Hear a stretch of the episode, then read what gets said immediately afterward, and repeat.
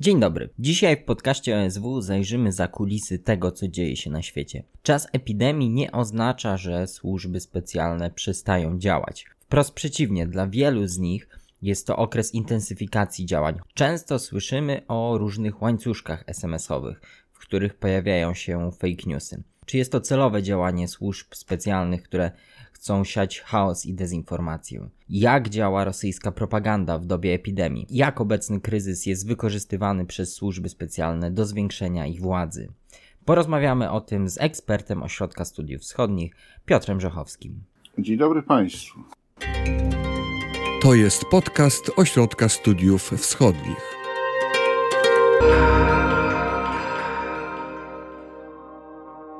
Ostatnio do wielu z nas docierały różne łańcuszki SMS-owe, chociażby w ostatnich dniach był to łańcuszek, w którym źródło z Polskiej Akademii Nauk informowało o radioaktywnej chmurze, która zbliża się do Polski i w związku z tym nie możemy wychodzić z domu. Czy w takich fake newsach możemy dopatrywać się celowej dezinformacji? Tak, to jest bardzo, bardzo ciekawy przykład. e, Został tutaj przez Ciebie podany, dlatego że to, to co, o czym teraz mówisz, to akurat nastąpiło w ciągu ostatnich dwóch dni, ale ja chciałbym przypomnieć, że na przełomie marca i kwietnia mieliśmy podobne łańcuszki informacyjne wykorzystujące SMS-y czy, czy, czy sieci społecznościowe. To przypomnę, wtedy w Warszawę, patrzę z perspektywy oczywiście stolicy, obiegły informacje o, o tym, że z piątku na sobotę zostanie wprowadzony właściwie stan wojenny, a na ulicach pojawiły się ciężkie pojazdy bojowe. I to również było robione w tym schemacie, który teraz przywołałeś, czyli e, anonimowi informatorzy e, powoływali się na znajomości w instytucjach państwowych, służbach specjalnych, a nawet jak teraz w, państw, w Polskiej Akademii Nauk. I taka informacja, która miała, jak rozumiem, wywołać zaniepokojenie w, i, a wręcz być może spowodować panikarskie zachowania w społeczeństwie, była kolportowana z dużą intensywnością.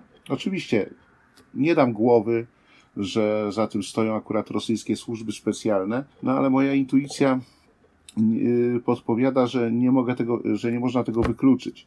Dlaczego?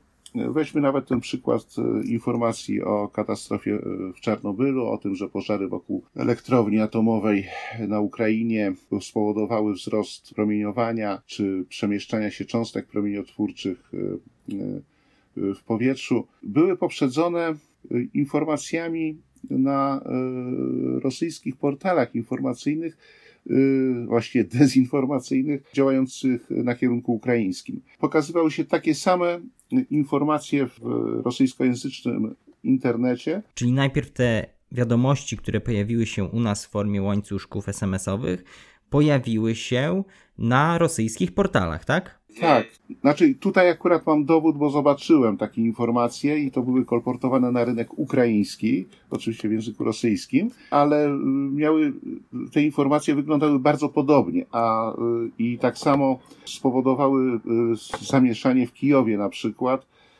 gdzie tam się jeszcze nałożyła trochę skomplikowana sytuacja klimatyczna, bym powiedział, ponieważ rzeczywiście wzrosła ilość smogu w Kijowie i zanieczyszczenia takiego naturalnego powietrza. To były artykuły publikowane na, na, na, na portalach informacyjnych rosyjskich, ale dosyć specyficznych portalach zajmujących się propagowaniem dezinformacji. Także tutaj w czasach pandemii, kiedy już tak zacząłem myśleć, jak się, jakie są konsekwencje dla służb specjalnych rosyjskich, to akurat zaczynamy powiedzmy od, od bardzo, bardzo wyrazistego przykładu. Powtarzam, nie mam oczywiście stuprocentowego dowodu, ale mechanika działania dezinformacyjnego jest bardzo podobna, obserwowana przez nas już od 2014 roku. Takie same metody Rosjanie stosowali podczas konfliktu w Donbasie.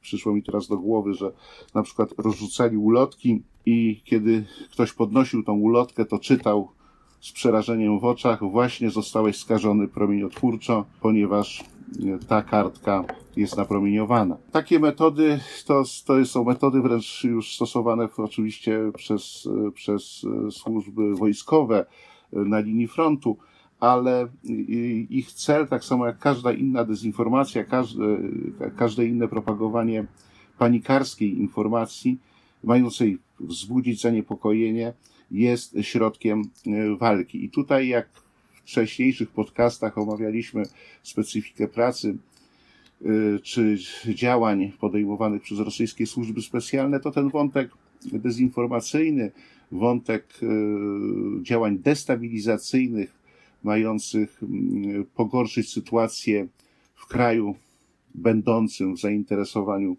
Rosji, też się pojawią. Ale już omawiając szczegółowo to, co się obecnie dzieje, zacznijmy jednak od kontekstu wewnętrznego w Rosji. Co tam obecnie się dzieje właśnie w kontekście służb specjalnych? No to jest trój. To będzie oczywiście banalne stwierdzenie, ale służby każdy kryzys wykorzystują dla e, podniesienia e, swojej, dla umocnienia swojej pozycji, a w przypadku Rosji w ciągu tego ostatniego miesiąca można odnotować kilka inicjatyw świadczących o tym, że tu będę już mówił o Federalnej Służbie Bezpieczeństwa. Służba specjalna wykorzystała pretekst walki z pandemią do zwiększenia swoich uprawnień, a również poprawy E, swojego finansowania. Pierwsza ta informacja, która, która jest już znana e, dosyć dobrze, to jest to, ale to jest w sumie naturalne działanie służb na całym świecie, w krajach objętych pandemią, to jest to, że FSB zaczęło poświęcać e, dużą uwagę metodom kontroli obywateli. Oczywiście w związku z koniecznością kontroli ludzi, i chronienia ich przed skutkami rozprzestrzeniania się y, wirusa. Pion y, odpowiedzialny za informatykę Federalnej Służby Bezpieczeństwa zajął się tym dosyć skutecznie. Opracowano aplikację monitorującą zachowania osób, oczywiście via smartfony. Zobowiązano do wykorzystania tej aplikacji. No, naturalnym efektem jest oczywiście to, że, że skuteczność kontroli y, nad społeczeństwem wzrasta. I powiedzmy, że no, też nie możemy przesadzać i potępiać y, y, tego rodzaju działań, ale zacząłem się zastanawiać, czy przypadkiem po już zakończeniu kryzysu pandemicznego te aplikacje nie zostaną dalej w działaniu i będą nadal wdrażane tylko pod innym pretekstem. FSB wykorzystała pandemię do wdrożenia pewnych rozwiązań technologicznych, ułatwiających inwigilację społeczeństwa. Druga sprawa, FSB, resort obrony, a również służba więzienna dostały w połowie kwietnia dotacje budżetowe od e, rządu rosyjskiego.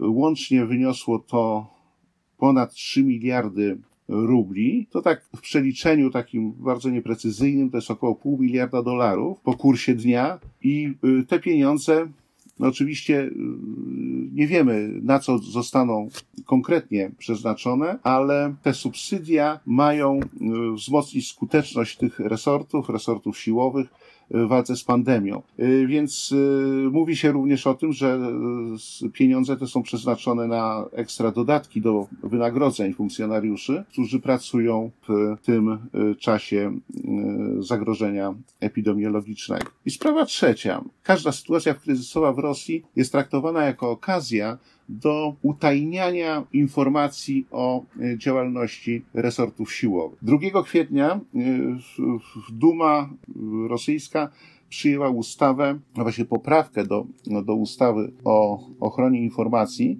Federalnej Służbie Bezpieczeństwa. I cóż, cóż czytamy w tym, w, tym, w tym dokumencie? FSB utajnia właściwie 80% informacji dotyczących służby i to y, ona była dotąd dostępna. Dotyczy to między innymi nawet nazwisk ludzi wchodzących do kierownictwa służby, oczywiście strukturę służby, finansowanie służby, a nawet y, informacje o przetargach y, publicznych w których FSB bierze udział. Podobne rozwiązanie zostało przyjęte również przez resort obrony. Tam wszystkie przetargi, które dotąd były, te informacje na temat przetargów publicznych w resorcie obrony były dostępne publicznie zostaną utajnione, co bardzo ułatwia funkcjonowanie tych resortów, ponieważ y, już nawet y, dziennikarze śledczy, którzy w Rosji zajmują się badaniem skali wydatków w resortach siłowych lub y, uzasadniając, że część tych wydatków,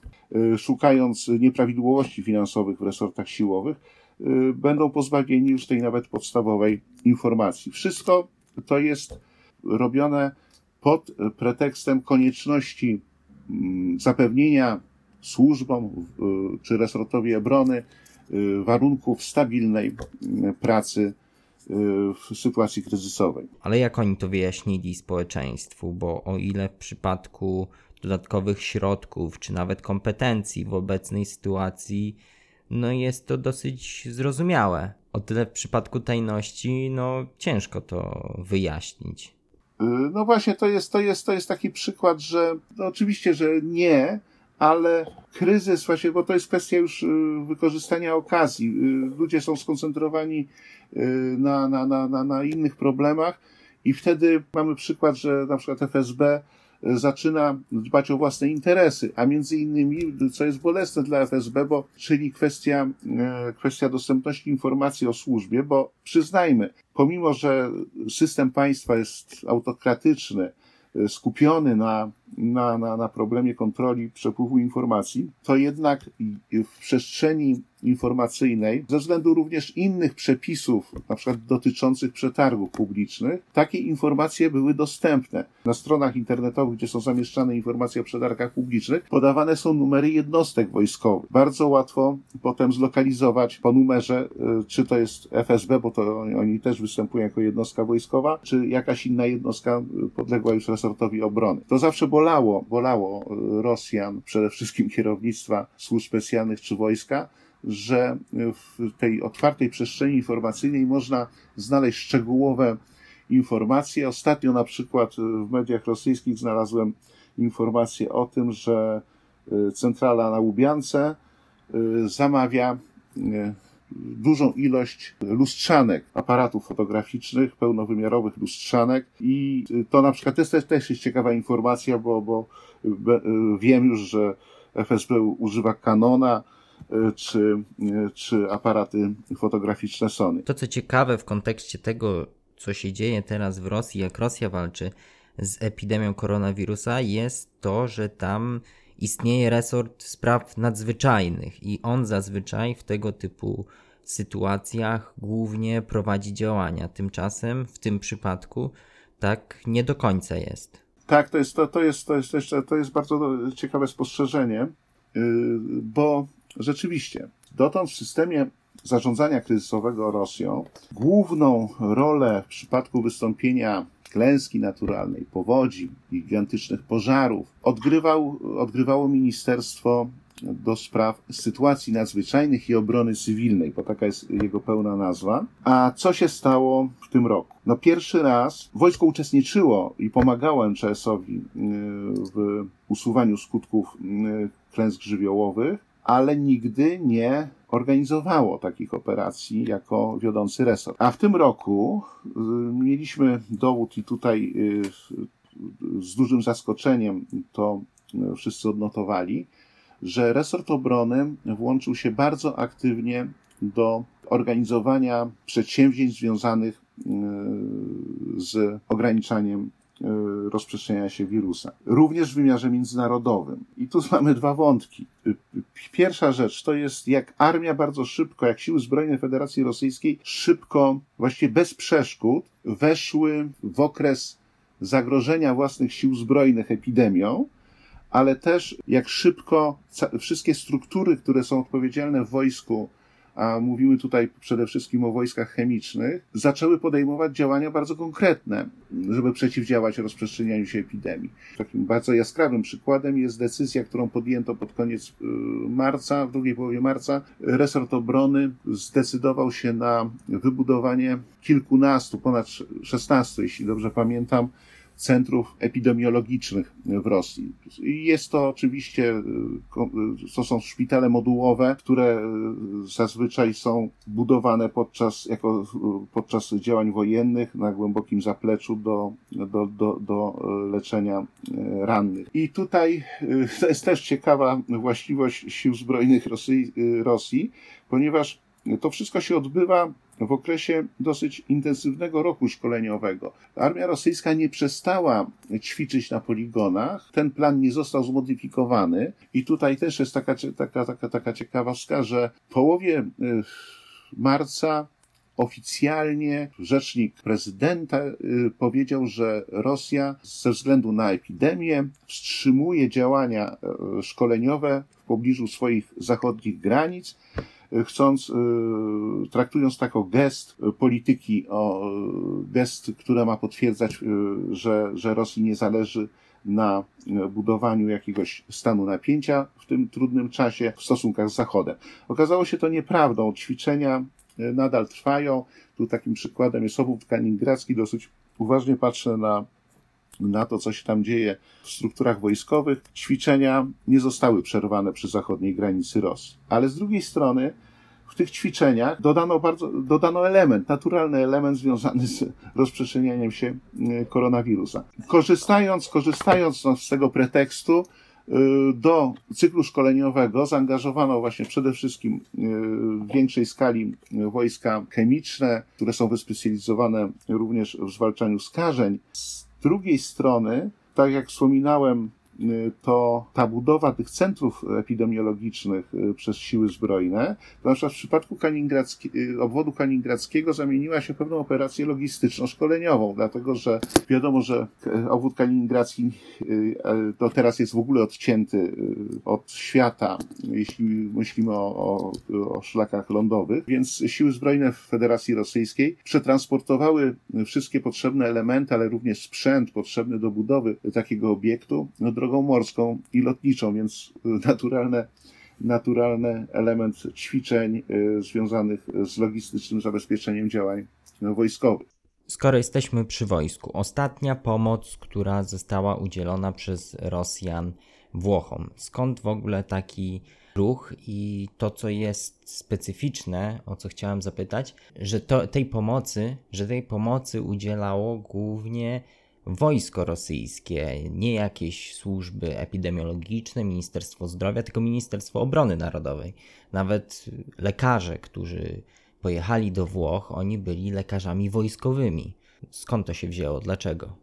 Przykład pomocy dla Włoch ale nie tylko, dlatego że Rosjanie, choć to nie było aż tak y, nagłośnione, y, podobne działania podjęli w Serbii, w Bośni i Hercegowinie. Tam też y, resort obrony wysłał swoje, swoje zespoły medyczne. To jednak Włochy są przykładem, który też wejdzie do historii działań nie tyle wojskowych, ale również dezinformacyjnych. Dlatego, że ta szybka decyzja udzielenia Włochom pomocy, a tutaj rzeczywiście najważniejsze jest to, że to zrobił resort obrony Federacji Rosyjskiej. Szybka pomoc Rosji, która y, została udzielona państwu członkowi NATO, miała y, duże znaczenie propagandowe. Rosjanie y, pokazali całemu światu, że są, mają bardzo sprawny system decyzyjny, ale również bardzo szybko podejmują decyzje o wymiarze politycznym, które e, mają pomóc powrotowi Rosji do środowiska międzynarodowego. Tu oczywiście e, komentatorzy zwracali uwagę, że taka inicjatywa, która pokazuje, że Rosjanie są na pierwszym miejscu jeszcze przed strukturami Unii Europejskiej czy e, strukturami Sojuszu Północnoatlantyckiego, który nie udzieli, które nie udzieliły pomocy Włochom, co nie było prawdą też. Po prostu tutaj z, Rosjanie wykonali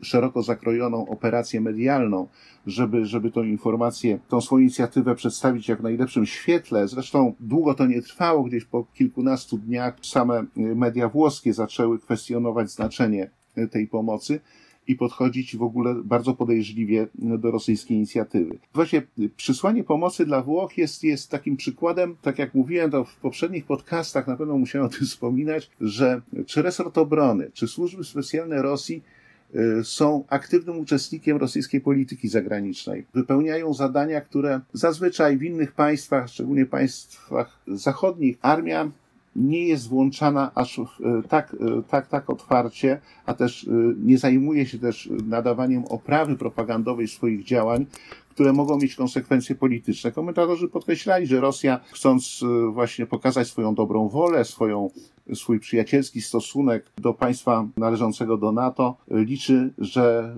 po okresie pandemii państwa zachodnie zweryfikują swój obecny stosunek do Rosji, a i być może na przykład chodzi o to, że Rosja będzie bardziej, będzie nadal zabiegała o zniesienie sankcji i tym razem ze względu na demonstracyjne gesty, które mają świadczyć o zmianie nastawienia Rosji wobec świata zachodniego, Rosja odniesie sukces w tej sferze. Tutaj zastanawia mnie też jeszcze jedno, to znaczy kontrast. Włochy są oczywiście partnerem gospodarczym Rosji, jednak nieporównywalny jest stopień zależności i stopień e, wagi Białorusi chociażby dla Rosji. Białoruś jest, Białoruś i Rosja są państwem związkowym, a tymczasem Rosja organizuje dużą, przynajmniej w tej, tym segmencie retorycznym, pomoc dla Włochów, a nie organizuje czegoś takiego y, z wielkim przytupem dla Białorusinów. No tak, tutaj to zderzenie Włoch z Białorusią to jest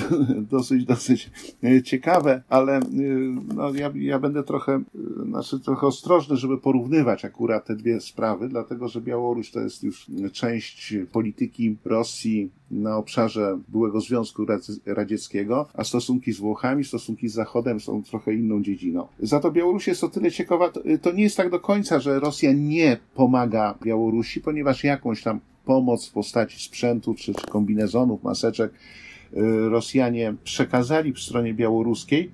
Co ciekawe, y, pomoc również przekazała agencja, koncern Rosatom, który jest głównym budowniczym y, elektrowni atomowej w Ostrowcu na Białorusi, ale co trzeba przyznać? Tak jak wspomniałem, formalnie istnieje państwo związkowe y, Białorusi i Rosji, ostatnio przeżywające bardzo ciężkie dni, nie tylko z powodu pandemii, ale już wcześniej z powodu kryzysu w stosunkach gospodarczych. Rosja asertywnie podchodzi do władz Białorusi, które ubiegają się o tanie dostawy ropy czy gazu, ale z drugiej strony nie możemy zapominać, że pandemia trochę naruszyła wizję sojuszu białorusko-rosyjskiego związanego z bezpieczeństwem wojskowym, ale również z bezpieczeństwem e, obszaru Białorusi i Rosji, bo jednak przypomnijmy, no, sojusz militarny Białorusi i Rosji jest nadal aktualny i y, ze względów strategicznych Rosja, Białoruś y,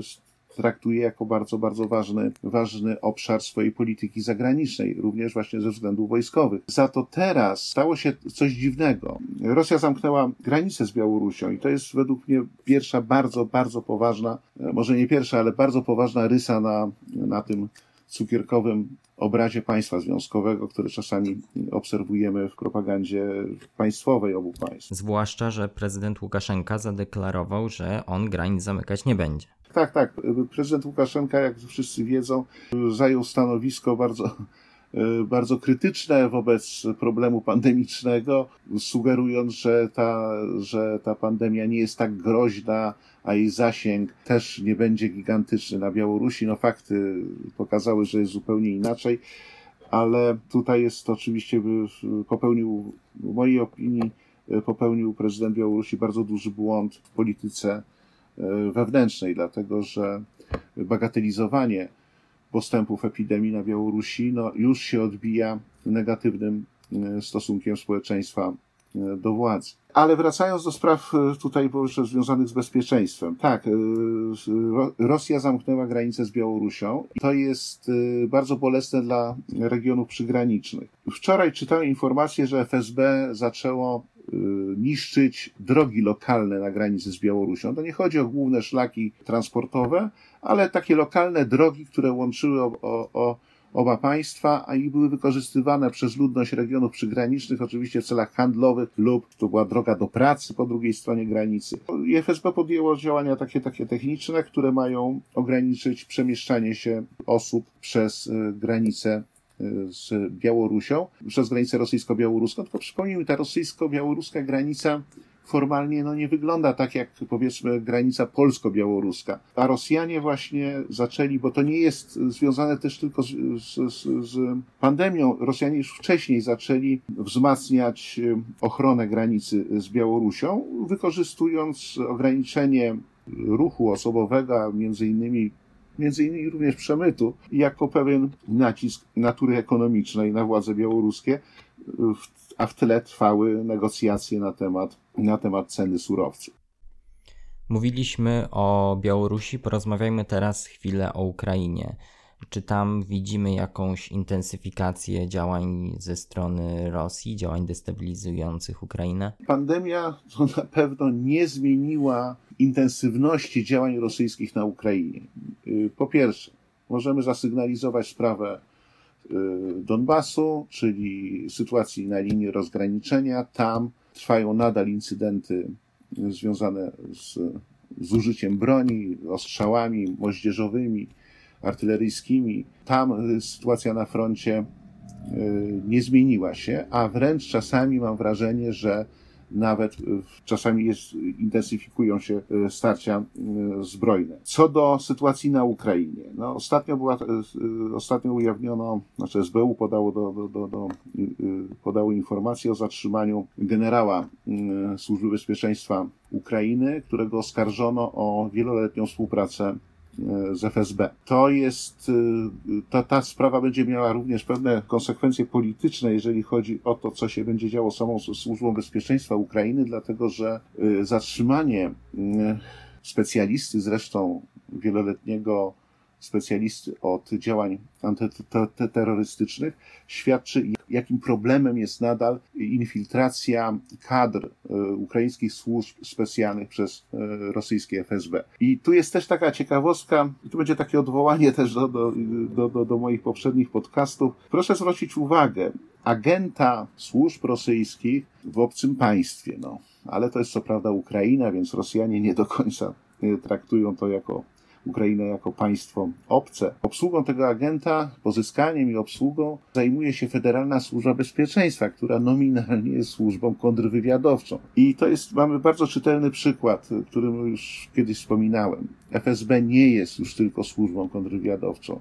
Prowadzi działania wywiadowcze, na terenie państw obcych. Szczególnie na terenie państw, które kiedyś wchodziły, miały to nieszczęście wchodzić do w skład Związku e, Sowieckiego. Zadania, które stawia FSB, y, a oczywiście bazuje na informacjach przekazywanych przez SBU, mają charakter oprócz takich twardych zadań wywiadowczych, czyli pozyskiwania informacji na temat struktur siłowych, personaliów, y, oficerów, żołnierzy, ich rodzin, czy y, struktur, jak one funkcjonują, jak są wyposażone, to to, co jest charakterystyczne, szczególnie było to wielokrotnie obserwowane na Ukrainie, pozyskiwanie do współpracy przez FSB Ukraińcy są wykorzystywani do działań o charakterze i terrorystycznym, ale również związanym z funkcjonowaniem przestępczości zorganizowanej. I tutaj y, pandemia niczego nie zmieniła. Oprócz tej głośnej sprawy, o której teraz wspominałem, poinformowano również o